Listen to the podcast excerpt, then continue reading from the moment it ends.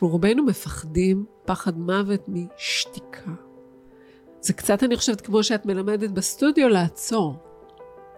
מי יוצר בריקוד? אנחנו צריכים לרקוד, לזוז, מה עושים עם הידיים? מה... שוב. והיכולת לקחת פאוזה, אפילו בסרטון, היא, היא, יש לה כל כך הרבה ממדים של ערך מוסף.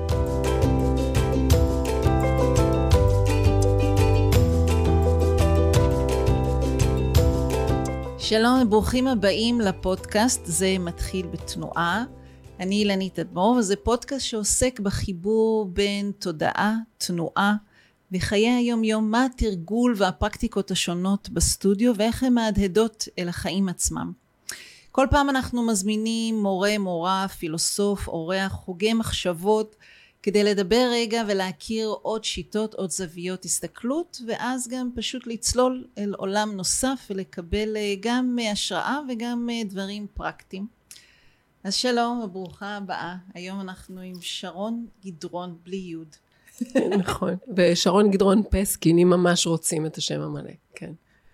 מומחית לתקשורת אותנטית, מובילה אנשים לביטוי עצמי משוחרר ונינוח, דרך עבודה חכמה עם הגוף. יוצרת שני פודקאסטים, שינויים בהרגלי הביטוי והפודקאסט העירום, שיחות פשוטות. לדעתי זה מאוד לא פשוט, אבל נדבר על זה. מובילה תהליכי שינוי בדפוסי התנהגות, מוסמכת ללבן, הפסיכולוגיה של התנועה, למדה משחק, בעלת תואר BA במתמטיקה ובהתמחות בשיווק, ומנחה למיניות מודעת בשיטת מארג. נכון. אז ברוכה הבאה. ברוכה הנמצאת, אני מאוד שמחה להיות כאן, אילנית. נתחיל רגע בשאלה בעצם שינוי בהרגלי הביטוי. תני לנו קצת הבנה נוספת שאת אומרת למה את מתכוונת. אה, ההתנהגות שלנו בכל מצב נתון היא כאילו, כרגע יש את איך שאני מגיבה אלייך ספציפית, אבל מתחת לזה יש את רובד הדפוסים וההרגלים. יש נגיד את, את האופן שבו אני רגילה לשבת על איזשהו כיסא, את היכולת שלי ליצור ולהשאיר uh, קשר עין, את uh, מספר המילים הממוצע שלי במשפט. כל אלה אלה הרגלים, זאת אומרת, כאילו הגדרות משתמש במכשיר שלי. כולל אולי אה, צרידות, כן. והגדרות המשתמש האלה בדרך כלל הן נקבעות אי שם בילדות, ממש בשנים הראשונות, או אולי בגילאי בית ספר, איך נכון ובטוח לנו להתנהג. ואז הרבה פעמים אנחנו לא טורחים לעשות אה, עדכון תוכנה. דבר שאני חושבת שגם את עוסקת בו במידה רבה, כאילו לגשת ל, לדברים הקטנים האלה, ל, ל, לאיפה שכל הכפתורים של האקולייזר שהוא ההתנהגות שלנו, ולראות איך אני יכולה לעדכן איזושהי התנהגות, למשל קשר עין. האם אני יכולה לעשות איזושהי עבודה רק עם המימד הזה? אה, לאו דווקא להעצים את הביטחון העצמי שלי, או להיות פתוחה ולא יודעת, מוחצנת יותר, אלא לעבוד על קשר עין, או לעבוד על אה, להרחיב את הנשיפה שלי, או להגביר קצת את הקול שלי כשאני מדברת עם אחרים.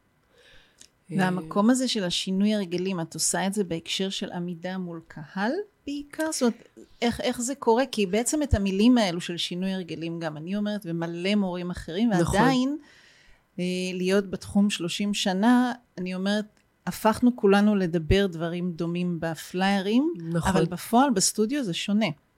נכון. זה, זה שונה וגם דומה. האמת שכשהייתי בקורס שלך, אז מאוד הרגשתי גם את הדמיון, ויחד עם זאת, כל אחד בעולם טיפה אחר.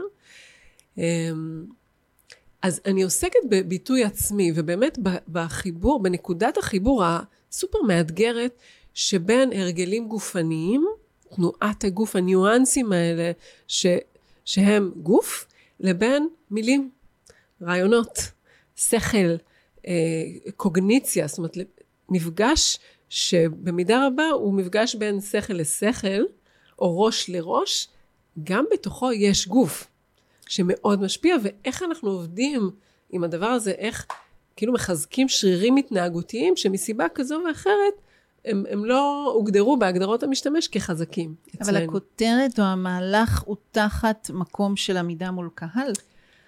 אני חושבת שעמידה מול קהל היא תחת uh, שינויים בהרגלי הביטוי. זאת אומרת, זה איזשהו uh, אזור שמלכתחילה, לפני 15 שנה כשהתחלתי את העיסוק הזה, uh, הוא היה מבחינתי אזור שהיה קל לי, uh, זאת אומרת, לי uh, נוח מאוד מול קהל, ו- ו- וזה גם, כל הדבר הזה קרה, השינוי בקריירה שלי קרה כשלמדתי משחק, והלבן היה... האזורי התמחות שלי נוצרו בהקשר של משחק וביטוי מול קהל, אז התחלת הדרך שלי נוצרה בהקשר הזה, וזה הדבר שהיה הכי קל לי ללמד אחרים. בפועל אני, אני מלמדת אנשים איך להרגיש נוח בתוך האור שלהם, במגוון מצבי חיים. זאת אומרת, זה נכון, לא אבל באמת... דווקא אני רוצה רגע להישאר, כי, כן. כי, כי אנחנו בטח עוד נרחיב על דברים, אבל הרגע הזה שאתה, ואני חושבת שרבים ורבות ממקשיבי הפודקאסט או מסתכלי, כן. כי זה מצולם, אני מזכירה, אפשר לראות את זה ביוטיוב גם, אנחנו משקיעות בבגדים. נכון. אז אה, שימו לב. להגיד רגע שיש רגע שהוא באמת מיוחד למי שעומד רגע, בין אם אני צריכה לדבר אפילו במפגש כיתה של הורים ופתאום יש נכון. 50 עיניים, לבין לתת הרצאה, גם אם אני לא מרצה, אבל אני צריכה לתת פרזנטציה בעבודה. המעמדים האלו, או באירוע בר מצווה של הבן, לגמרי. זאת אומרת, את, לא, את מתעסקת באותם רגעים מאוד מיוחדים בחיים, שאני קוראת להם רגע מרוכז, שפתאום מלא עיניים מתבוננות בבן אדם אחד או אישה אחת, כן. והם לא מצבים רגילים, הם מגדילים הרבה דברים. נכון. שלי. אז אני קוראת להם מצבים שבהם רואים לנו. אה, וכאילו משהו בפוקוס הזה, שבאמת זה גם יכול להיות סבב היכרות בסדנה שאני משתתפת בה. אחד המצבים היותר מלחיצים להמון המון אנשים. כאילו המצבים האלה שכל העיניים אליי, ואז החוויה הפנימית של המערכת היא שרואים לנו, אנחנו חשופים בצריח, וכל ה... אם יש שם טריגרים של, של בושה עצמית, של, של דברים שאני ביום יום מתנהגת כדי להסתיר או לטשטש, אז, אז כל האזורים האלה אה, נעמדים על הרגליים האחוריות כדי להתגונן, או בפוטנציאל זה מה שיקרה, ואז אה, אה, הדברים מתערערים, או, או יש סבירות שהם מתערערים. כאילו יש לחץ ומשהו נסגר שם, ובעצם מנגנונים הם, הם סוגרים משהו בנו. כן. גם לחץ מעצם העובדה שרואים לי, אז אני עלולה להיתפס בכלכלתי, בין אם זה יראו לי את ה... לא יודעת, את הצלוליטיס, בין אם זה יראו שאני פשוט מתרגשת בבר מצווה של הבן שלי, דבר די טבעי, או, או בין אם יראו לי שאני לפעמים מתבלבלת במילים, לא משנה מה. אה, וגם האירוע הזה שהוא באמת, שהוא מועצם, איך קראת לו? אירוע אירוע מרוכז. מרוכז, אז הרבה פעמים זה שולח אותנו ל... לדיכוטומיה של הצלחה כישלון, אנחנו פחות בסקרנות, אנחנו פחות אה, באיזושהי משחקיות טבעית, אנחנו מנסים להשיג מטרה מסוימת, ושם זה, זה נועל אותנו על... זה עוד יותר נועל את הדפוסים שלנו, שגם ככה הם, הם, הם לא אינסופיים, על איך אני מתנהגת כדי להצליח, או כדי לא להיכשל. ובאמת אחד הדברים שאם, אני יודעת שאת מעבירה המון שנים סדנאות, מה הדבר המרכזי שאת מרגישה שמונע? אה, בושה? או מה המקום הכי חזק שעוצר אנשים מרגע להתנסות? אני, אני אתן רגע דוגמה מהעולם שלי. כן. אה, כי אני גם מתעסקת הרבה עם אנשים הרי בשינוי הרגלים, וראיתי, ומישהו שאל אותי פעם, מה הכי קשה לך בקורס הכשרות מורים? מה הכי קשה ללמד? וחשבתי על מה באמת הכי קשה לי. זה לא אומר שהכי קשה לאנשים, אבל כל, כלהעביר אנשים תהליכים, ראיתי שציניות זה הדבר Mm. הכי מורכב לי במפגש של רגע להסכים שאנשים יעברו תהליך. אם מישהו מביא ציניות זה דו, לוקח לי יותר זמן עם אותו איש או אישה, ולכן מרחבים מסוימים ידעתי שיהיה לי שם קשה. או שאני צריכה למצוא, אם הייתי מגיעה להייטק או כל מיני מעגלים, איך אני ידעתי שזה המקום שלי הכי קשה. מה את מזהה שהכי מורכב לאנשים שאמרת בושה, ומה לך, כדי להעביר מישהו או מישהי מהלך, מה נראה לך המעצור הכי גדול בפחד של אנשים לעמוד מול קהל? קודם כל, כן, ציניות, אני מסכימה איתך שהיא שם, פשוט בשבילי היא דווקא, אני אוהבת לפגוש אותה, היא משעשעת אותי, היא, אני אוהבת לפרק אותה עם המון אה, צחוק סקרני, כאילו, קוראים, אה, היא לחם בשבילי, כאילו, בואו עם הציניות שלכם, אחלה, זה, זה מעולה, כי תוך שנייה אפשר להסתכל עליה מבחוץ, ו, ופתאום נוצר מכנה משותף, כי רואים לנו את הציניות וכזה. אבל אה, מה שעלה לי, קודם כל זאת שאלה מעניינת, שלא לא מיקדתי את עצמי בה ספציפית. אה, עולים לי שני דברים, אחד זה הקושי להרפות את הנשימה. כי כשבן אדם מחזיק את הנשימה, או בפרט את הנשיפה, יש הרבה דברים שלא יכול, הנשימה היא שער, וכאילו, החזקה של נשימה הרבה פעמים היא משהו שאם אתה לא איכשהו עובר אותו, או מתנסה לפחות בנשימה טיפה אחרת, קשה לדברים אחרים לקרות באמת. אז זה מין אתגר בתהליך, האם, האם הבן אדם יוכל לפחות לרגעים לנשום איזושהי נשימה יותר עמוקה או יותר מיטיבה, או לחזור לנשום ברגע של קיבוץ, כי אז משהו יתאפשר. ופרפקציוניזם. זה כאילו האתגר ש... שוב, אני במחוזות השכל, כן, אני עובדת כן. עם מילים, עם רגעים שבהם אנשים רוצים להתבטא, מילים מאוד מחוברות לדימוי עצמי שלנו. כן. ושם הפרפקציוניזם הוא מנגנון, תקשיבי, הוא חתיכת ארס. כאילו, הוא, אבל הוא עורך דין ארס, הוא, הוא כל כך מתוחכם. זה מדהים איך בן אדם פרפקציוניסט, הוא ידע לקחת, לא משנה כמה הישג היה במשהו שהרגע קרה, היכולת למצוא שם את הדבר שלא היה מושלם ולהלקות את עצמך לגביו, מדהים. הנה, עכשיו אני חווה, אוי ואבוי, שמעו רגע את איזה צפצוף בנשימה שלי, אז אני חווה רגע של... אני תמיד רואה אם אני פרפקציוניסטית או לא, ואני חושבת שאני לא. אני משקיענית, אבל לא פרפקציוניסטית. זה מעניין. אני מכירה את זה באמת מהמקום של אה, כשיש הופעה ויש צורך לעלות, ואחד הדברים שלי היו זה שהרציתי בטד, שזה כאילו, וזה היה מזמן, שזה היה נורא נחשב, ואני זוכרת שהם אמרו, ויש טייק אחד. זה לא שעכשיו... אה, כן. ובעל פה, אסור כתוביות ואסור, כאילו הייתי צריכה ללמוד את הכל או בעל פה או לאלתר, ולמדתי בעל פה כל כך הרבה שבסוף כבר יכולתי לדבר, אבל אני זוכרת שאחד הדברים שהם כל הזמן הרי עשו לנו סדנאות והכינו אותנו, אמרו, זה קהל הכי טוב שאי פעם יהיה לכם, אתם לא מבינים כמה אנשים רוצים שתצליחו. ועליתי, וזה גם משודר לחו"ל וכזה, וזה כאילו איזה שיא, ואני זוכרת שנעמדתי שם, כמובן שיש התרגשות. ברור. אבל אמרתי, זה נכון, מעולם לא חוויתי כל כך הרבה אנשים שיושבים בעיניים טובות ומקשיבים.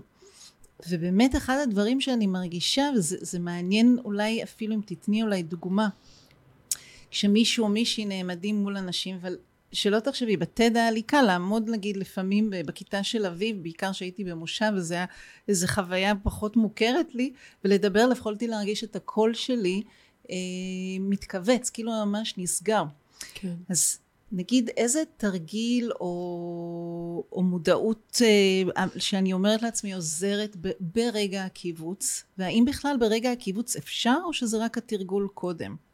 אוקיי, okay, אז אה, כמו שאני אזכור את כל התגובה שלי כרגע, אבל קודם כל הרעיון הזה של להסתכל על הקהל ולדעת שהם רוצים שאני אצליח, זה ממש משהו מרכזי שאנחנו מלמדים, וגם אה, בכל הקורס שלנו, החוויה של עיניים טובות, היא, אני מרגישה שהיא לפחות חצי מהעבודה שלנו. עצם העובדה שבכל תרגול בקורס הזה יש עיניים טובות, זה חוויה מאחה לביטחון העצמי. זה ממש חיוני. זה בכלל אה, מניח תשתית לדמיין שבקהל העתידי, שבו אני ארצה שהוא באמת הוא לא יהיה הקהל הכי טוב בעולם, אם זה מקום עבודה או... יש לפעמים באמת עיניים לא כל כך טובות, אבל אם אני מסוגלת לדמיין אפילו ש- שלושה זוגות עיניים טובות, זה, זה משנה את המשוואה. אמ, ואחד התרגילים שאפשר לעשות אה, קודם, דווקא הוא תרגיל תודעתי, הוא לא תרגיל של גוף. אמ, רגע, אני רוצה לספר קודם סיפור. למה הגוף שלנו מכוות על... זאת אומרת, האם אני יכולה להיות עיניים טובות לעצמי? כי בסוף זה הדבר. איך אני מסתכלת על מה שאני עשיתי. ואני משתמשת בקהל הזה ובאיך שהם הסתכלו עליי בסוף כדי לרדת על עצמי או לא. ויש לנו בשיעור פרזנטציה בקורס שלנו, אז אחר כך זה ממש תרגיל לצפות בסרטון. כי איך את צופה בעצמך? האם את יורדת על כל מה שראית? וסיפור שאני אוהבת לספר, והוא סיפור של הפדיחה הכי גדולה שקרתה לי בחיים. אמ, כשרק עברנו, לק... גרנו שלוש שנים בקנדה, זה היה 2006, ולראשונה קנינו מצלמה דיגיטלית. מצלמת סטילס, דיגיטלית. כזאת שאפשר לשלוח את התמונות במייל לכל המשפחה, טירוף. זה היה לפני פייסבוק וכאלה. אה, בטח לפני וואטסאפ. ובבוקר שלמחרת שרכשנו אותה, ניב לקח את הילדות לבית ספר, ואני הטענתי את המצלמה, עשיתי את כל הפירמוטים, והלכתי, צילמתי את הבית שלנו חדר אחרי חדר, ושלחתי לכל המשפחה שלי, שלושה אחים, הורים, וגם לכל המשפחה של ניב, שלושה אחים והורים. זה שמונה כתובות מייל, שלחתי את התמונות. מקסים. אה, חמש דקות אחר כך הגיע מייל מאבא שלי, שהוא חובב צילום ידוע. שרון יקרה, איזה יופי הבית, שמחתי לראות. אה, רק שתי הערות שקשורות לצילום. אחד, עדיף, אה, כבר מבינה מה הולך לקרות. אחד, עדיף לא לעמוד מול מראה כשמצלמים. ב', אם מצלמים מול מראה, עדיף ללבוש מכנסיים. אוקיי? עכשיו, זה היה הרבה לפני ימי הפודקאסט העירום. אני הייתי אילנית, כאילו, אני התחבאתי מתחת לשולחן במונטריאול כל הסופה, שאני הרגשתי בושה. כאילו זה ראו לי. ניסיתי, יש קטע של ריקול של המיילים, זה היה עוד יותר מגוחך. באמת אחת הפדיחות הגדולות. עכשיו, שלחתי לניב את אותה תמונה של החדר שינה שלנו, אמרתי, תראה איזה פדיחה מה שלחתי למשפחה. וגם הוא כמוני, הוא לא ראה. הוא לא ראה אותי במראה mm. אה, בתחתונים. עכשיו, איך זה קשור ל- ליכולת שלנו להיות עיניים טובות עבור עצמנו, או איך זה קשור לכך שאנחנו רואים בעצמנו את הפגמים. כי כשאת מסתכלת על ההרצאה שאת יצרת, כאילו המוח שלנו מכוות לראות אה, הבדלים, לראות את הסטיות. מה שהוא כבר יודע שהוא שם, הוא לא מסתכל בו. כמו שאני לא התבוננתי מה יש במראה, כי יש שם מראה. אז את התוכן המדהים שאת יצרת, את לא תראי כשאת מסתכלת על עצמך. את כל המראה שלך, את הגוף שלך, את הקול שלך, את ה-whatever שעשית עם הגוף, את לא רואה, כי זה את. מה את כן תראי? את האה. את הרגע הזה ש... שבו מתבלבלה לך מילה. את ה... את ה... אולי, כאילו, את כל הדברים שלא ידעת אולי שאת עושה. ולכן אנחנו ממש מוטים לראות את, ה... את התקלות. בתוך עצמנו. בעוד שעל מישהו אחר אנחנו אומרים, וואו, איזה רעיונות, איך הוא חשב על זה, איזה נקודת מבט. כאילו, אז א', לדעת שיש פה הטיה מובנית זה כבר דבר. כאילו, ולראות את היש, לעשות רשימת, לא יודעת, שלושה דברים שעובדים, שעבדו בפרזנטציה שלי, או בשבילי, בתחושה הפנימית, זה כבר דבר. ועוד תרגיל שהוא אחלה כהכנה לאירוע שמאוד מלחיץ אותנו, זה שוב, זה להכין את התודעה למצב טוב. זאת אומרת, לכתוב, ממש לכתוב, לקחת רבע שעה, לכתוב תרחיש אופטימלי. אבל לפרטים, ממש לדמיין אותו, לנשום, ולכתוב איך מיכאל לבש חולצה אה, ירוקה עם כפתורים, והוא חייך אליי כשאמרתי את המשפט הזה, וכשאמרתי את הדחקה הזאת הקהל אה, צחקק, ובסוף הם אה, מחאו לי כפיים, וההוא ניגש אליי, כאילו, לדמיין, בכלל להכין את התודעה שלי לאפשרות שיהיה בסדר. זאת אומרת, זה את עושה לפני או אחרי? לפני, זה אחלה תרגיל, לפני. כי אז, כי אחרת לתודעה אין לאן ללכת, בייחוד אם את רגילה אה, אה, לקטול את עצמך אחרי דיבור מול קהל, ורוב הלקוחות שלי, חלק גדול מהם, זו, זה הקושי שלהם. בכלל לא הדיבור מול קהל, אלא החוויה שאחרי. Hmm. אז כדי להיות בחוויה של אחרי, איך אנחנו קודם כל מתכוננים בחוויה שלפני. כן. והדבר הנוסף הוא באמת הדימוי שהוא גם השראה כדימוי, אבל גם תרגיל תודעתי של עיניים טובות פנימה. כן. ואיך אני רגע מזכירה לעצמי את הדברים שכן עבדו. כן. אה, זה מעניין שאני נגיד, אני רגילה להניע אנשים, וכשאני מניעה אנשים לא משנה את הכמות, בין אם זה 20 ועד 80 או 90 איש, אני מרגישה איך אני יודעת להניע כדי שכמעט ברוב המקרים כולם יהיו בעבודה. כשאתה יושבת בהרצאה ויש היום את הניידים, תמיד, גם אם הקהל ממש איטי, תמיד יהיה את אותו אחד אחת שמוצאים את הטלפון. נכון. וזה לא משנה, יכולים להיות 90 איש קשובים ושניים עם הטלפון, לשם התודעה שלי הולכת. כן. למרות שאני, כשאני מסתכלת על עצמי בווידאוים, אה, אולי בגלל שאני התאמנתי בזה הרבה, אני שחררתי. כנראה זה אני באמת לא פרפקציוניסטית, אני יכולה לראות דברים אה, שאני אומרת כדאי עוד או אחרת, אבל בשבילי כשאני יוצאת מהופעה או סדנה ואני אומרת היה מעולה, אז אין לי סיבה לחזור לזה שוב. Mm-hmm. אז מבחינתי המקום הבעייתי הוא המנוע לעוד סדנה, לעוד אה, הופעה או אירוע או כזה. אז אני כן רואה מה אפשר עוד, אבל הוא מנוע בשבילי. הבעיות הופכות mm-hmm. למנוע, ובו זמנית אני אהיה, ואני אצטרך לעשות מהלכים רבים עם עצמי, כדי לא להתרכז רק באותו אחד מעצבן, שדווקא הוא או יושב עם פרצוף חמוץ, או עם הטלפון כל הזמן, למרות שביקשתי לא טלפונים, ואני נמנעת מהרצאות בשביל זה, mm-hmm. כי אני יודעת שהתגובה שלי היא טובה כשאנשים קמים וזזים. ואז אני יודעת מה לעשות עם התודעה, איך לעזור להם. כמובן, תמיד זה לא עם כולם, אבל ברוב כן, המקרים. כן. מה עושים? מה עושים שיש... ותמיד יהיה את האחד אחת. נכון. א', אני מתחברת אלייך. גם אני אוהבת שכולם זזים איתי. גם, גם לי קשה בקבוצות שאני לא מרגישה את כולם. אמ, כאילו, אחד הדברים שעוזרים לי זה לדעת שאני לא יודעת הכל על האנשים האלה. זאת אומרת, הייתה הרצאה אחת שדווקא לא היו הרבה אנשים בקהל, היו אולי עשרים, כבר לפני הרבה שנים. הייתה מישהי שכל ההרצאה הייתה בסלולרי. וזה משהו שגם מראש אמרתי, אני מבקשת, לא, זה, ככה. ובשלב מסוים, אולי אפילו מישהו שאל אותי, מה עושים אם יש אנשים בסלולרי? ואיכשהו התייחסתי לעובדה, אה, התייחסתי לזה תוך כדי הרצאה, והיא כל הזמן בסלולרי. ואז היא אמרה, אני פשוט מסכמת את ההרצאה שלך. בטלפון. כאילו, אז בעוד שאני חושבת שהיא גולשת בעולמות אחרים, היא למעשה ממש ממש מרוכזת במה שאני עושה. כן, חלק מהדברים הם כאלה. כן, כן. אמ, ומצד שני, יש אנשים, אנחנו לא יודעים מה עבר עליהם קודם ומה אחר כך. אבל כאילו הקשב לגייס... השתנה. בואי, אנחנו יודעות ונדבר על זה עוד בהמשך. הנוכחות של כן, אנשים של השתנתה. אנשים בכלל. היכולת להחזיק קשב, אנחנו עוסקות בתחום, וגם אני מרגישה שלוקח כן. לי יותר זמן לקרוא מאמר, אה, כן. כל רגע הנייד מציץ, כולנו יודעים את זה, אין אפילו מה הצורך להגיד על זה עוד מילים.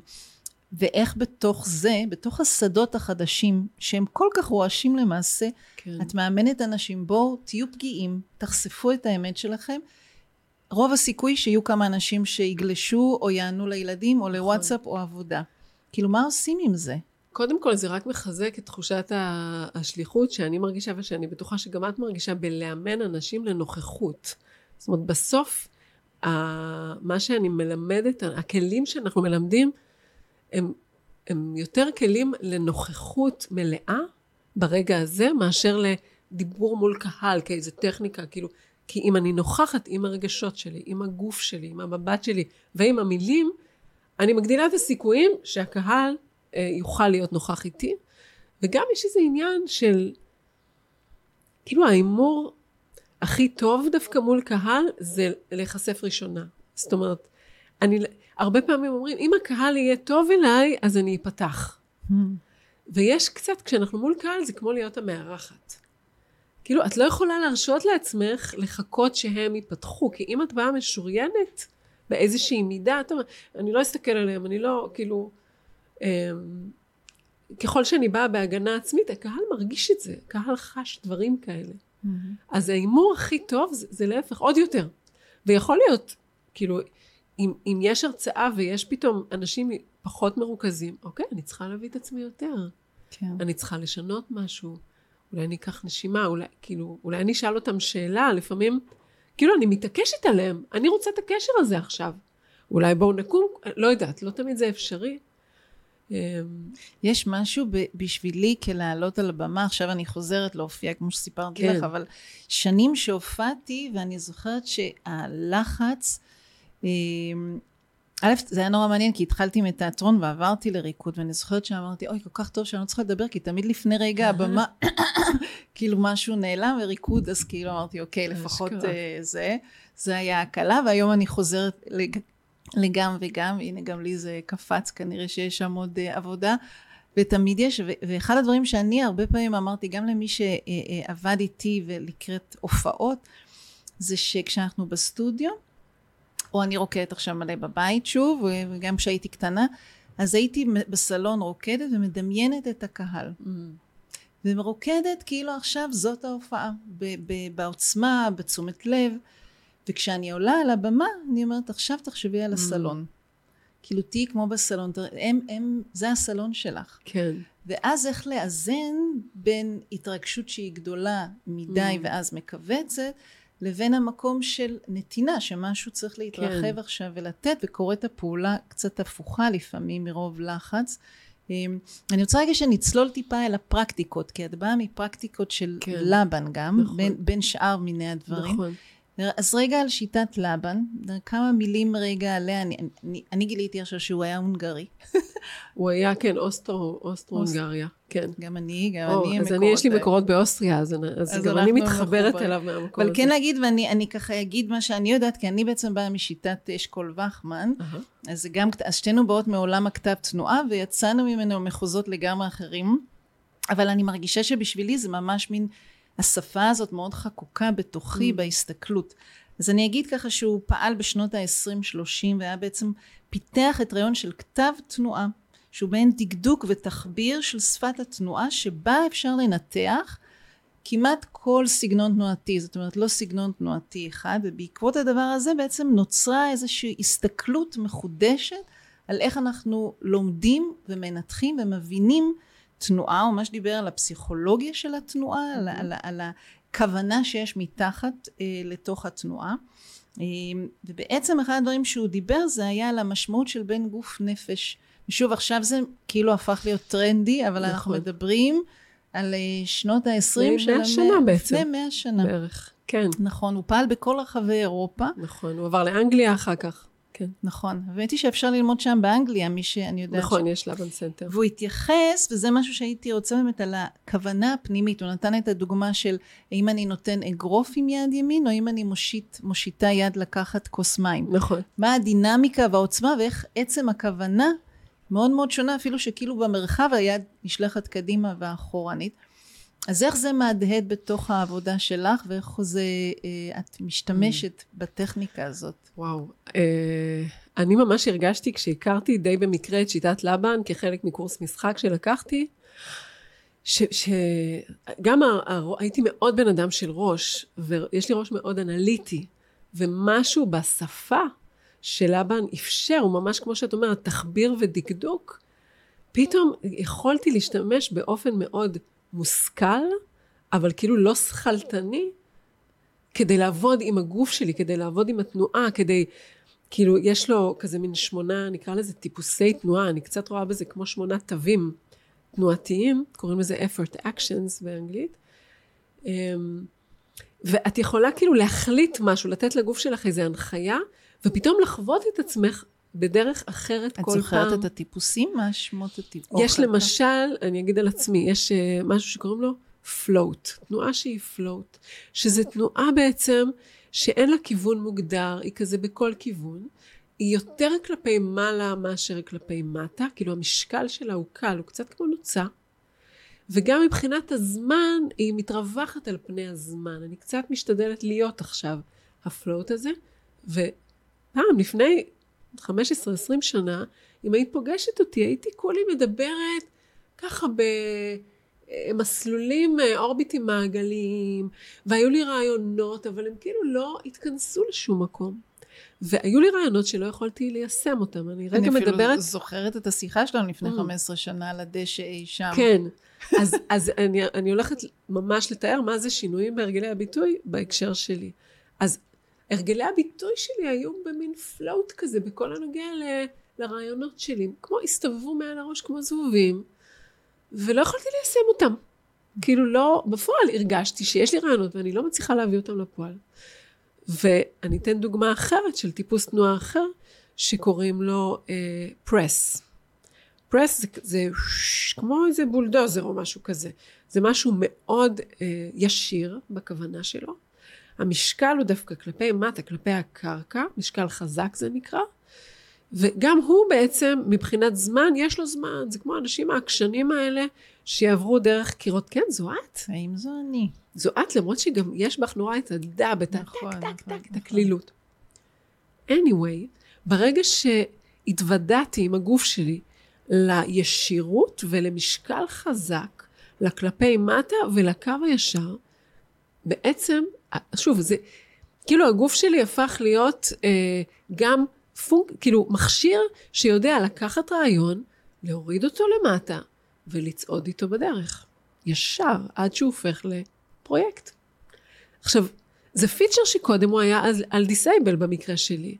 וכאילו, לא משנה כמה רעיונות היו לי, הם לא ידעו אבל זה לא רק. התנועה, ההבנה שלך של איכות תנועה. זה בכלל לא הבנה. כמה מהלכים זה שעשית. פיזיות של הגוף. בדיוק. זה, זה גוף, זה- לא עשיתי את זה גם מתוך, אה, אוקיי, אני אקח רעיון. תרגלתי את זה כחלק מדמות שהייתי צריכה לשחק בהצגה או משהו כזה, אבל פתאום הגוף שלי, ברגע שיש לו, אה, שיש תנועה מסוימת, אז פתאום מה שיש לך בראש, הוא מחפש את דרכו גם דרך התנועה הזאת. עכשיו, אצל אנשים שיש להם פחד קהל, יכול להיות שהתנועה הפנימית שלהם, ששוב, שה...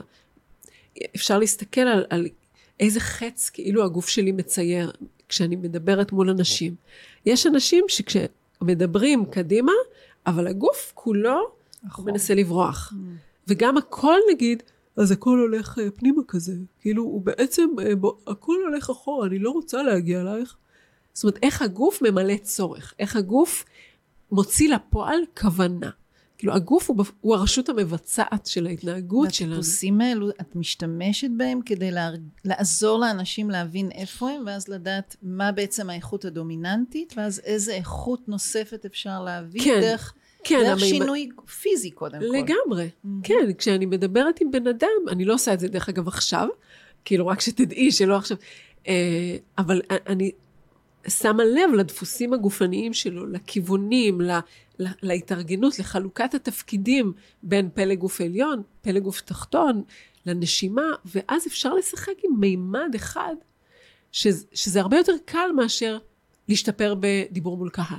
או להגיד ביטחון עצמי. או, או כן, או לפתח ביטחון עצמי. נגיד, הייתה מישהי, בחורה צעירה, שהידיים שלה ממש השתוללו כשהיא דיברה מול קהל, וזה פיזר גם אותה וגם הקהל. זה, זה שידר חוסר ביטחון, אפרופו ביטחון עצמי.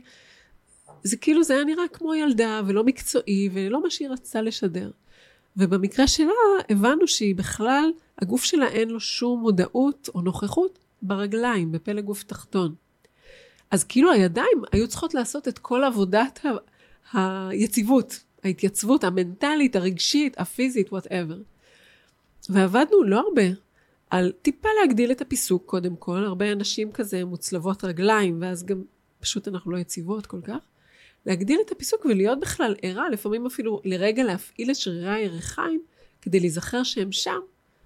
פתאום נהיה לה שקט בפלג גוף העליון. כאילו, והיא יכלה פשוט להתבטא.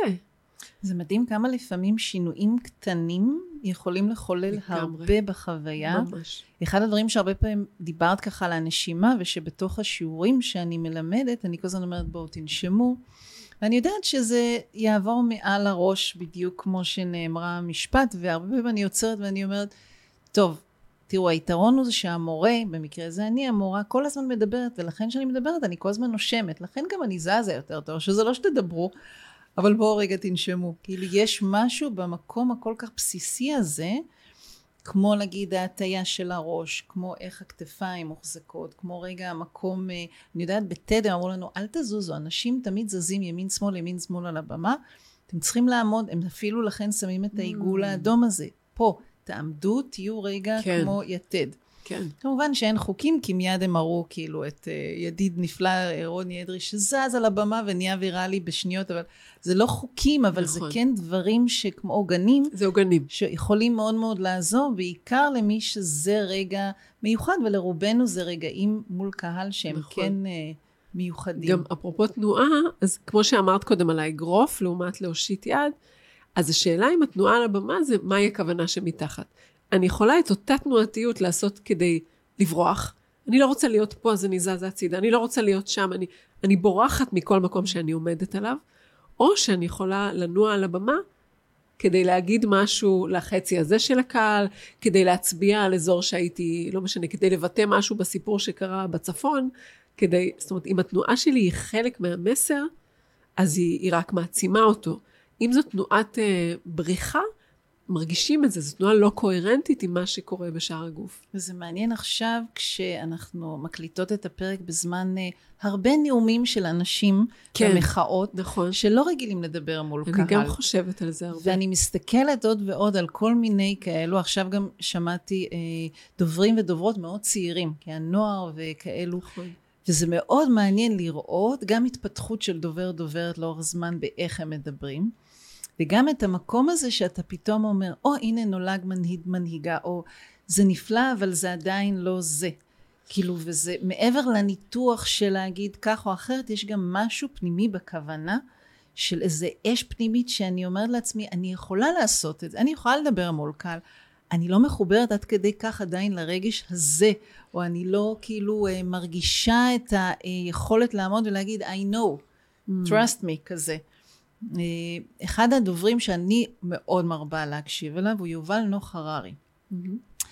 ונגיד הוא הולך אחרת מכל הכללים, הוא לא כריזמה, זאת לדעתי, סליחה יובל אם אתה, אבל הקצב דיבור, האופן, אבל הניסוח מדויק להפליא כל פעם, וזה גם עוד דבר שאני שמתי לב, כמו בתנועה, ככה גם בחוויה שלי, המוזיקליות של המילים, המקצב, השקט שיש בין מילה למילה.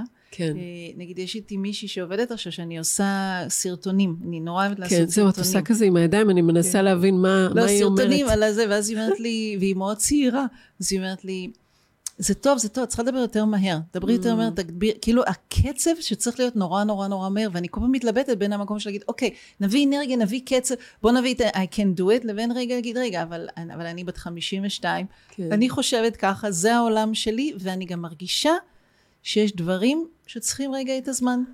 זה, זה מין, איתך. מין שאלה כזאת ש, שמובילה אותי קצת לתוך המקום הנוסף, כי יכולנו לדבר מלא, אבל אולי נעשה את זה בפרק אחר, על ביטחון עצמי. אה, כי אחד הדברים שאמרתי, שאת אמרת, סליחה, שמאוד מאוד התחברו אליי, זה שלעבוד על ביטחון עצמי כדבר, אני לא אומרת שהוא לא חשוב, אבל הוא בעיניי מין נושא גדול מדי. כן. אבל להגיד, בואי תראי איך את עומדת, בואי נעסוק בכיפוף ברכיים או בנשימה, מתי לוקחים, באיזה אופן, לאן המבט, בסופו של דבר מגדיל את הביטחון העצמי, נכון. וזה בדיוק מה שאני גם מרגישה שנכון בעבודה בסטודיו. Mm. כי הרבה פעמים מישהו יכול להגיד, "אה, את לא זורמת בדואט.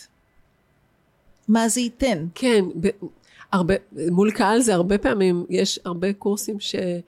כאילו, אוקיי, בואי תדברי מול קהל ואני אתן לך אחר כך הערות. אבל איך מתקנים את זה? זה כמו איך לעשות שפגאט. אני מבינה מה זה שפגאט, אבל איך אני מביאה את הגוף שלי לעשות? בסוף הגוף שלנו הוא זה שמדבר, מול- זה פעולה פיזית. אז ואני- אני אקצין ואני אגיד, אולי בכלל לא רציני שפגאט.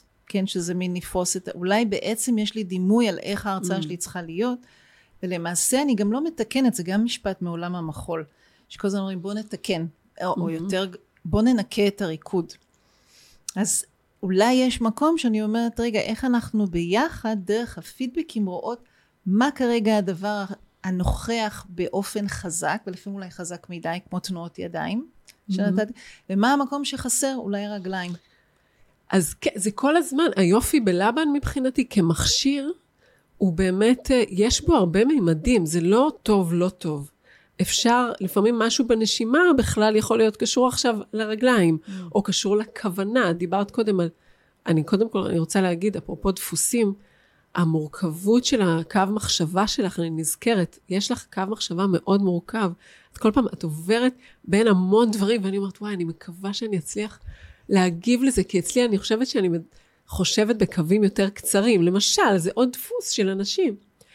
אמ, אבל רגע, אמרנו, וואי, מה אמרתי עכשיו? שבעצם המקום... אה, מורכבות הידיים. מורכבות הידיים, אבל אה, אנחנו רגש. את דיברת על הרגש. לא סתם שכחנו. כן. אז חלק באמת ממה ש... ממה שאנחנו מלמדים, אני אומרת אנחנו כי זה אני וצוות, אבל זה... אנחנו יוצרים תנאים שמאפשרים לפתוח את הערוץ, את החיבור לרגש, תוך כדי שאני מדברת מול אחרים. ואז, זה, זה תכל'ס זה מה ששחקנים גם לומדים לעשות, ואז אני יכולה להשתמש ב, באנרגיה הרגשית שלי בצורה יותר מודעת. כאילו, כי בדרך כלל פשוט הערוץ הזה חסום. אני, כשאני מדברת מול אחרים, זו התארגנות מסוימת, שוב, זה חלק מהשריון. אני לא מרגישה יותר מדי, אני מדברת, הראש שלי פה, יש מקום לשכל וזהו. ואם אני לומדת לפתוח את הערוץ הרגשי, אז אני יכולה ברגע לדבר איתך ו- ולבטא איזה משהו. העמקתי עכשיו את הנשימה, וכאילו אני מדברת ממקום הרבה יותר חשוף, באמת, גם בגוף שלי. או שאני יכולה לאסוף את עצמי ו- ולדבר בצורה יותר מורתית, סמכותית, או שאני יכולה פשוט לה- להלהיב. ובכל אחד מהצבעים האלה אני מטעינה את עצמי באנרגיה הזאת. ואני נגיד, הקשבתי לשקמה, אה, לשקמה, מנהיגת המחאה, אה, שקמה ברסלר, נגיד את שמה המלא, והיא, וואו, האש שבתוכה היא מדהימה, אבל שם הרגיש לי, שומעת שקמה? אם את שומעת אותנו, אז אני מאחלת לך, ש... מרגיש לי שהיא מוציאה המון אנרגיה על כל נאום שלה, ושהיא יכולה להיות עוד יותר חזקה, עם, כאילו הקול שלה הוא כמעט צועק. היא אומרת את הדברים שלה ממש ב... אנחנו צריכים, וטה טה טה. וכאילו דווקא פחות, פחות זה יותר, less is more כזה, כאילו לשמור את המשאבים יותר אצלה ולבטא כאילו את הכוונה באיזה אופן יותר מאופק, נראה לי שזה יכול לשרת קודם כל אותה, שהיא לא תגמור את הגרון, כי אני דואגת לה. ולפעמים באמת להוסיף כוח, מכפילי כוח, גם בנאומים, הם שתיקות. וזה מאוד קשור לביטחון עצמי, כי אנחנו רובנו מפחדים פחד מוות משתיקה. זה קצת, אני חושבת, כמו שאת מלמדת בסטודיו, לעצור. מי יוצר בריקוד? אנחנו צריכים לרקוד, לזוז, מה עושים עם הידיים? מה... שוב. והיכולת לקחת פאוזה, אפילו בסרטון, היא, היא, יש לה כל כך הרבה ממדים של ערך מוסף. Mm-hmm. אני כן ארצה ככה שנצלול לתוך הרגש שאהבתי שהבאת. אוקיי. אותו. אה, ולפחות לי זה עושה חיבור בתוך המחשבה הפתלתלה שלי, ואני מסכימה שאני כאילו הולכת להרבה כיוונים בו זמנית. למקום בעצם שהתחלתי פודקאסט אחד שהיה, שגם אני התראיינתי בו, שהיה לראיין. נכון. ואז התחלת פודקאסט. שקראו לו שינוי בהרגלי נכון. הביטוי, קוראים לו עדיין, כן. ואז הגעת אל הרצף הנוסף של פודקאסט, שנקרא פודקאסט העירום. כן. שלמעשה ראיינת נשים ואנשים. גם אבל... נשים וגברים. כן. נשים כן. וגברים, נכון, סליחה, נשים וזה. אה, בעירום. נכון. נכון. היה כן. ברור שלא תזמיני אותי. אני, אני, כן, זה פודקאסט שידעתי את מי להזמין ואת מי לא. לפעמים גם הזמנתי אנשים, ורק אז הבנתי שלא. אה, מה עמד מאחורי ההזמנה הזאת? מה היה שם? אה, זה קשור לתהליך עם המיניות, עם המודעות כן, אני חושבת שבאופן כללי, אה, כאילו אצלך, את, את מגיל נורא צעיר, את, את רקדנית, את, את חובה גוף, כאילו גוף זה השפה, גוף ו, ותנועה זה השפה שלך. אצלי זה לא היה ככה, 20 ו... תואר במתמטיקה. נכון, ו-30 שנים בערך ראשונות בחיים שלי הייתי בעיקר, בעיקר ראש, בעיקר שכל, בעיקר, כן. ו- ורק אז גיליתי את הגוף. ש- ובעצם חזרתי אליו אחרי גלות של לא יודעת כמה, של 20-25 שנה, ש- שנעלתי את הקשר איתו באיזשהו שלב בילדות, לא ניכנס לזה עכשיו. אמ,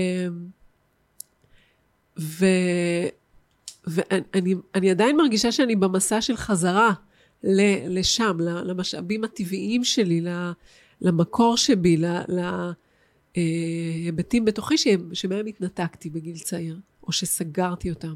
ואחרי שלמדתי לבן, ו- ועשיתי באמת אה, עבודה שגם אני מעבירה הלאה, עם הגוף ועם עם דפוסי תנועה, בשלב מסוים, אה,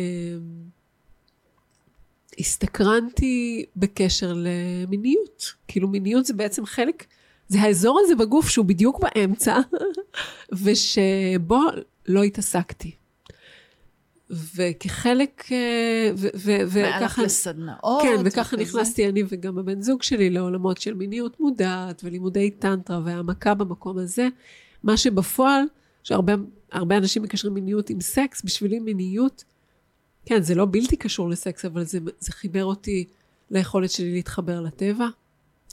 חזרתי השבוע מארבעה ימי קמפינג בטבע פראי יחד עם ניב, ורק רציתי להישאר עוד.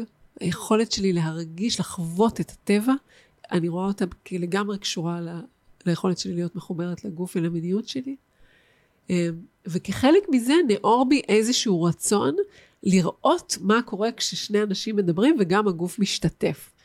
כי אמרת טבע, אבל, ולא סקס כדבר, אבל לי נגיד הדבר הראשון שעולה זה מקום של אינטימיות והסכמה mm. להיות פגיע. ככה לי זה מתחבר לתוך ה... אה, עוד שלב בתוך היחסים האינטימיים. זה לאו דווקא עוד תנוחות או עוד אה, לא. וריאציות כאלו, אלא עוד הסכמה לקלף משהו בתוכי ולאפשר עוד, עוד מגע. עמוק כן. ונשמתי דרך הגוף. ככה אני מבינה את זה. כן, זה, זה גם, זאת אומרת, אני, אני מסכימה עם כל מה שאמרת, זה גם חלק מזה. בשבילי זה מאוד uh, הולך בערוץ של לחזור ולהתחבר לחלק הפראי שבי, אבל כן, זה אינטימיות, עם, קודם כל עם עצמי פשוט, עם הטבע שלי. Uh, ו, ו, אבל גם כשאני מלמדת דיבור מול קהל, אני, אני חותרת לייצר מפגש אינטימי, זאת אומרת שיש בו איכות אינטימית, גם אם זה עם אלף איש. זאת אומרת, להביא משהו... שמה זה בשבילך יהיה אינטימי? אינטימיות זה, זה לאפשר לקהל, שוב, או לצד השני, באיזשהו מובן, לא בכל המובנים, אבל באיזשהו מובן, באמת לראות אותי. כאילו זה, זה, זה קשור בנשימה שלי. כאילו ל, ל, ל, להביא את המימד האנושי שבי למפגש. וזה רצף, זה לא אומר שאני צריכה להיות כולי חשופה. ולמה כן בפודקאסט, אז כן להתפשט? אז בפודקאסט זה התחיל מסקרנות, אני בדרך כלל, אני קודם מסתקרנת, ואז אני מגלה מה למדתי. אף פעם אין לי מושג מראש מה אני אלמד.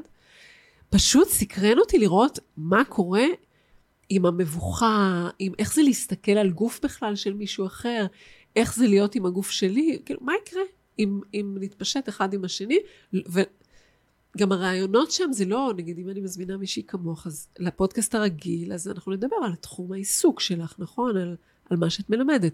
ואילו בפודקאסט העירום, חלק מהאורחים שלי הם בהחלט מורים, אבל דווקא לא דיברנו על הנרטיב הבסיסי שלהם, אלא מה שלוקח את השיחות זה תהליך משותף של התפשטות מדורגת ואיך אנחנו מרגישים לאורכו. אה, התפשטתם לאורך? כן, זה, זה, הבנתי את זה אחרי הפרק הראשון.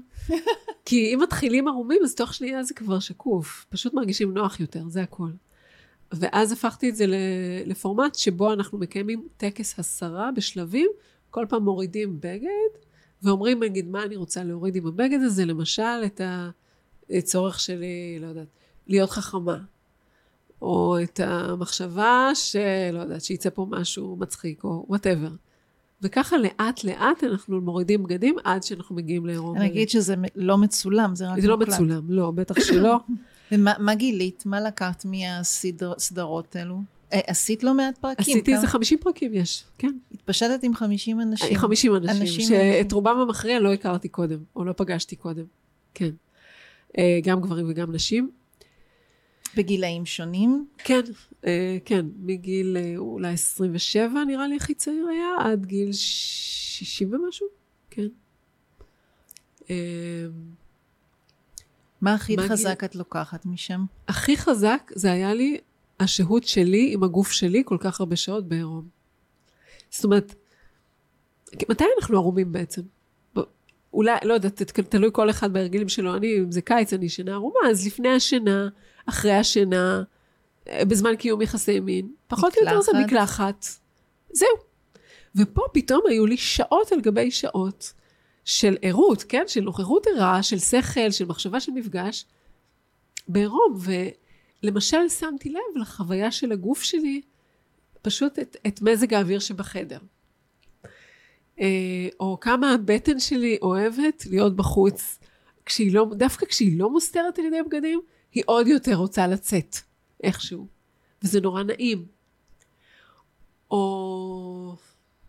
אם דיברנו על ביקורתיות, איך זה היה? זה לאט לאט התפוגג, ואמרת, אוקיי, גם אם אני בת 50 פלוס, יש בחור בן 27, אה, שנראה כך או אחרת, זה כאילו, זה, זה, זה, זה מתפוגג תוך כדי? זאת אומרת, זה נהיה לא רלוונטי או לא העניין, או שזה... אה, זאת שאלה מעניינת, אני דווקא, אני, אני מאוד אוהבת את הגוף שלי. אה, אני חושבת שהבאתי מאוד במודע, אפרופו רגשות, הבאתי איזו סקרנות ילדית, כאילו הבאתי קצת איכות של מפגש ילדי, והיה לי מאוד, החזקתי את המקום של לאפשר לצד השני להרגיש נוח. אז גם, זה קצת כמו להיות המארחת, זה באמת מארחת של הפודקאסט, וזה הגן עליי במקום הזה. Mm. אני דווקא מרגישה בחודשים האחרונים, לא יודעת, זה גם קשור לגיל המעבר וזה, אני מרגישה שאני, שהביטחון העצמי שלי בקשר לגוף אה, מתחיל לרדת, דווקא אחרי שסיימתי את, כאילו זה, אני מרגישה שהקלטתי אותו ברגע האחרון לפני שאני מתחילה, לא יודעת, שיהיו לי סרטים עם הזקנה או משהו כזה. מעניין, אה? כן. אבל למשל, גוף נשי, זה היה הזדמנות לפגוש רגע גופים נשיים, פשוט לראות את ההשראה שיש בגוף. זה קצת כמו לראות הר או עץ או משהו, או ענן יפה, גם נשים וגם גברים כמובן. כן. כאילו גוף עירום זה, זה פשוט נוף מרהיב. בלי קשר למודל היופי וכל מיני דברים כאלה, הוא... לפעמים כאילו בן אדם פתאום הוריד, לא משנה, איזה פרט לבוש, ופתאום זה פשוט הלב שלי שמח יותר. או, או שהיה לי איזו אסוציאציה של אינדיאני, של אה, אירופאי, לא יודעת, של... על מישהו אמרתי, וואי, הגוף שלך נראה יקי. הוא אמר, אני באמת יקי. מה, מה זה, מי חשב? מעניין. אני מנסה לדמיין את עצמי פשוט בסיטואציה, כאילו, והדבר היחיד שאני באמת יכולה לחשוב זה שבים שרואים את כולם ערומים, כן. נגיד יחסית. כן. זה, זה, זה חוויה כזאת, או להיכנס לסאונה, לא שאני עושה את זה הרבה, אבל... אבל יש, יש משהו בעירום מלא שהוא גם שונה מבגד ים. כי איכשהו בגד ים עדיין, לא יודעת, משהו שם אחר, בעירום מלא, פתאום נהיה הרבה יותר נוח. וכאילו תמיד, עם כל אחד ש, שקיימתי את הרעיון, היה מבוכה וכל מיני עניינים, ובסוף אף אחד לא רוצה להתלבש. כאילו פתאום זה נהיה פשוט כמו בבית. ובכל זאת הפסקת. כי אני חושבת שנהייתי פחות סקרנית, הרגשתי mm. שאני כבר פחות מסוקרנת, שאני כבר יותר יודעת. אז אפילו לזה יש משהו, כמו אה, גלים של תשוקה בתוך אה, מיניות שמדברים, אז גם פה משהו, משהו יסתיים. גם. מעניין.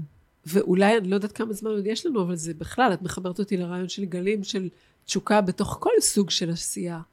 כאילו, בתוך ההוראה, בתוך uh, כל נכון, מיני. נכון, ובהקשר הזה יש לנו עוד קצת זמן, אבל, אבל באמת דיברנו על הגלים שאנחנו עוברות בתוך המבנים המשתנים, דיברת על הגוף הקורס. אני מסתכלת, לא חשבתי שנגיע לזה, אבל אוקיי, זה מעניין. כן. אה, בעיקר שגלית ליס עוד מעט תגיע ונדבר כן. על ריקוד של נשים מבוגרות, אה, בנות גם 80. כן. אז יש משהו בתוך המבנים שאני מרגישה שהם קורסים כרגע, הם כבר קורסים לאורך זמן, הם פשוט כרגע קורסים יותר ברעש. אוקיי, אני לא ש... אמרתי שהגוף שלי קורס, דרך אגב, רק אמרתי שמתחיל איזה ירידה. תהליך קריסה. אז זה, זה, זה ככה שמעתי, כן, תהליך, כן, עשית לא, סימון עם הידיים לדאון. נכון. ואין מה, זה גם משהו מעניין להיות, נגיד אני הוזמנתי להופיע כרגע, כי זאת שהזמינה, זה כל כך מעניין לראות אישה בגילך רוקדת על הבמה. זאת אומרת, יש משהו בגיל שהוא גם מקום שמביא המון חוכמה והמון, נכון. ונגיד אני חוזרת לאיזה סולו שעשיתי מזמן, ושם בסוף הריקוד אני נורא מתנשפת, והיום אני יכולה לעשות אותו ולא להתנשף, וואלה. כי הגוף מאוד יודע איך לעבוד. כן. אז זה גם עניין של מה קורס או מה אנחנו משתמשים. מצד שני, כאילו, אני, יש שם קפיצות שאני לא עושה, כי הם על הברכיים. את עושה אותו עם אותו מקצב, עם אותה מוזיקה? כן, וואו. כן, כן. אה, אז בתוך זה כן רגע לדבר על, על השינוי באמת שלך בתוך התהליך. כי אמרת, ככה שיתפנו בכמה שיחות שלנו על המקום שאנחנו מרגישות שהמבנים משתנים בקשר שלנו במבנים של מה אורך אה, סדנה, כמה פעמים בשבוע נפגשות עם התלמידים, באיזה פורמטים אנחנו עובדים, ואני מרגישה שזה פעם אחת קשור לגיל, או לאיזה מקום בקריירה, אני כבר עובדת 30 שנה בתוך זה, כאילו, אוקיי, יש רצון גם להתרענן, כמו שדיברת על הגלים, אבל אני מרגישה שזה גם קשור לזה שהמבנים משתנים סביבנו.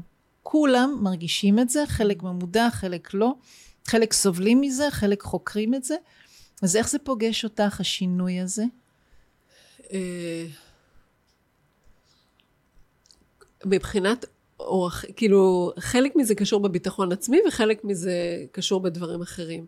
כאילו, בתחילת הדרך שלי היה לי מאוד uh, מפחיד להציע תוכניות ממושכות.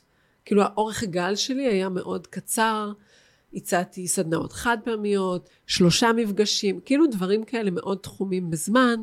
גם אם הצעתי קורס, אז נגיד של שמונה מפגשים, זה היה מפגשים של שעתיים, וככל שאני יותר, לא יודעת, גם הניסיון וגם באמת מתחברת לעצמי ולנשימה שלי, כנראה שנהיה לי יותר משך זמן. אז, אז יותר קל לי להציע קורסים יותר ממושכים, עם שיעורים יותר ממושכים. זה מימד אחד. אצלי הרבה שנים גם היה לי את הרצון לזוז עם אנשים. לנוע בקבוצה של, לא יודעת, עד 20, 25 אנשים, שאני מזיזה אותם, זזה איתם, כאילו זה אפשר לי להרגיש אותם, ואז אני, אפשר להעיף אותם באוויר. אמ, ו, וגם הייתי במקום שאני רוצה לראות את הרגע הראשון שדברים נפתחים. זה כאילו ה, להיות השער של אנשים אל חיבור עצמי נגיד. ועם הזמן זה יותר מעניין אותי גם, זאת אומרת לצד הדבר הזה, יש לי אה, איזו תשוקה לשדר לקהלים יותר גדולים, זאת אומרת להשפיע יותר על החברה, להשפיע לקהלים יותר גדולים, אני גם יותר סומכת על היכולת שלי, על התהודה שלי. אני לא חייבת לזוז איתך, אני כבר יודעת איזה אפקט יכול להיות לרטט של הקול שלי. ודווקא דיברת קודם על לדבר לאט בסרטונים, חלק מהאנשים שמגיעים אליי אומרים, בין כל הסרטונים האלה שרצים, פתאום את דיברת בקצב אחר, וזה ישר תפס אותי. אז את יודעת, כאילו אני, אני מרגישה שיש, שהעוצמת שידור שלי גדולה יותר, ושמה שמתבקש זה איזושהי תהודה יותר גדולה. ו- ואני כן, אני כל הזמן בין מה שעושה לי את זה, לבין אני רוצה לחיות בחברה שבה אנשים מרשים לעצמם להתבטא. זאת אומרת, זה כן, יש את המימד, אני יודעת שאת מאוד מתייחסת למימד של כאילו מבנים חברתיים, אצלי הוא לא תמיד במודעות, אבל יש לי את המקום הזה של אני יוצרת לעצמי מרחבים שבהם, שכאלה אני רוצה לחיות, כאילו, כן. כמו זה, ואני רוצה, בסוף הקורס אני שולחת אותם להעביר את זה הלאה. כאילו, העיניים הטובות האלה. הנכונות לקחת סיכון, זאת חברה שאני רוצה לחיות בה. והיום אני פשוט, אני יודעת שאני יכולה להגיע עם המסר הזה ולגעת בלב, גם אם יש אלף איש בקהל שמקשיבים ואני על במה. אני לא, אני לא חייבת את ה... משהו כזה. Mm, מעולה. אז זה רגע טוב רגע אה, לסיים. וזה עבר נורא מהר. כן. ולהגיד שבאמת אני, קודם כל אני מאחלת שהתעודה תלך ותגיע לאן שהיא יכולה וצריכה, ובהחלט דיברנו על זה בינינו, אז אני ככה אשלים את כן. המקום של המבנים, שבאמת אותי אחד הדברים הם גם המסע המאוד מאוד פנימי עמוק אל עצמי, אבל גם נורא מעסיק אותי, והשאלה שאני הרבה שואלת גם את התלמידים וגם את הקורס מורים שסביבי או מטפלים, מה נדרש סביבי כרגע? ולרוב מה שנדרש זה לא מה שקיים בחוזקו, כאילו, אלא להפך, משהו שהוא מתגעגעים אליו, שחסר אותו, שהוא לא הפופולרי ולא ה... אה, הכי אה, אה, נוכח במה שיש מסביב. מה שאת גם מתגעגעת אליו? או שה... כן, okay. אוקיי. גם מה שאני מתגעגעת וגם מה שנדרש. זה, זה מעניין שעברנו תהליך כמעט שונה, כי אני התחלתי ללמד ומיד היו צריכים להתחייב אליי לשנה, לשיעורים ארוכים, לשלושה ימים. זה, זה היה התוכניות ההתחלתיות שלי, כי אז הרגשתי שזה מה שנדרש, וזה mm. גם מה שהיה אפשרי. אנשים היו הרבה יותר עם זמן, לא יאומן, אבל הסדנאות שלקחתי לחו"ל היו של שבועיים בספרד. וואו. והיום לנסוע לארבעה חמישה ימים לפארוס זה כאילו מי ישמע איך אפשר להתארגן על כזה דבר וזה נקרא אינטנסיב. זאת אומרת אני מזכירה שאינטנסיב היה שבועיים. זה היה כאילו וזה היה מאוד קל אז זה כאילו וואו. אני מדברת על לפני 25-30 שנה והמקום בתוך זה כרגע הוא דווקא שאני מרגישה שבגלל השינויים הכוח גדולים שגם עוברים עליי פנימית וגם מסביב, שאני אומרת, טוב, אל תתחייבו אליי עכשיו, בואו נעשה דברים קצרים. כן. וזה הרגיש שזה הגיע לי מתוך הקורונה שאמרו, כל שבועיים משנים, אה, אני מאוד הקשבתי להוראות, ולא במובן של מה צריך לעשות, אלא איך הם מחלקים את הזמן. כל שבועיים יש אה, הגדרה מחודשת של מה מותר, מה אסור. אמרתי, טוב, ניפגש לשבועיים, המבנה יהיה שבועיים. זאת אומרת, ההדהוד עם הבחוץ זה לאו דווקא רק מה נדרש כלהביא יותר קהל, כן. אלא מה נדרש שהוא, שהוא של חוסר, וזה זה נורא מעניין. אני, אני באמת אה, אה, לא יודעת מה הכי נדרש, כי זה כל כך מגוון כרגע, כן. ו, ולהמון אנשים יש צורך בדברים שונים, וזה גם חלק מהאמירה. אנחנו צריכים מגוון גדול של פרקטיקות, מגוון גדול של מורים, לא צריך כבר את המורה, mm-hmm. והמרחבי למידה הם מאוד משתנים, והם צריכים להיות מאוד מאוד דינמיים, ועם הרבה מאוד גמישות. אני אגיד, אני אוסיף עוד כן. משהו אחד, אני אגיד שמבחינתי מה שנדרש בתוך התקופה הכל כך מבלבלת הזאת וכאוטית, וכל כך הרבה מסרים גם מבחוץ, ותחזיות שחורות, כאילו איזושהי, משהו שאני נורא חשוב לי לקדם זה היכולת של אדם להיות מלא בעצמו, לחזור אל עצמו ולהיתמך פנימית. כאילו, ואני חושבת שלהמון אנשים יש געגוע למקום הזה, להיות עם, עם, כאילו, to own their own self, את, את, את המשאב הזה שהוא, שהוא הגוף, שהוא ההוויה לא רק השכלתנית שלך, אלא העולם הפנימי שלך או שלך. אה, זה, כאילו, את כזה, את דיברת וחשבתי על זה, כן, זה, יש לי שליחות, היא לא בהכרח ברמה של המבנה, אלא ברמת החוויה של בן אדם, שהוא יכול, גם אם הוא מעורער, יש לו לאן לחזור. זה, זה... הבית הפנימי הזה. כן, זה... וגעגוע זה, זה מילה נפלאה, אני חושבת שכולם נכון. מתגעגעים, חלק מתגעגעים לסדר הישן, חלק נכון. לחדש, חלק מתגעגעים ל... כאילו כולנו מתגעגעים להיות לבד, להיות ביחד, להיות בטבע, להיות יותר, נכון. שהתל אביב תהיה כמו שהיא הייתה פעם, כולם מתגעגעים למשהו. וזה מכנה משותף מאוד אה, לירי ויפהפה.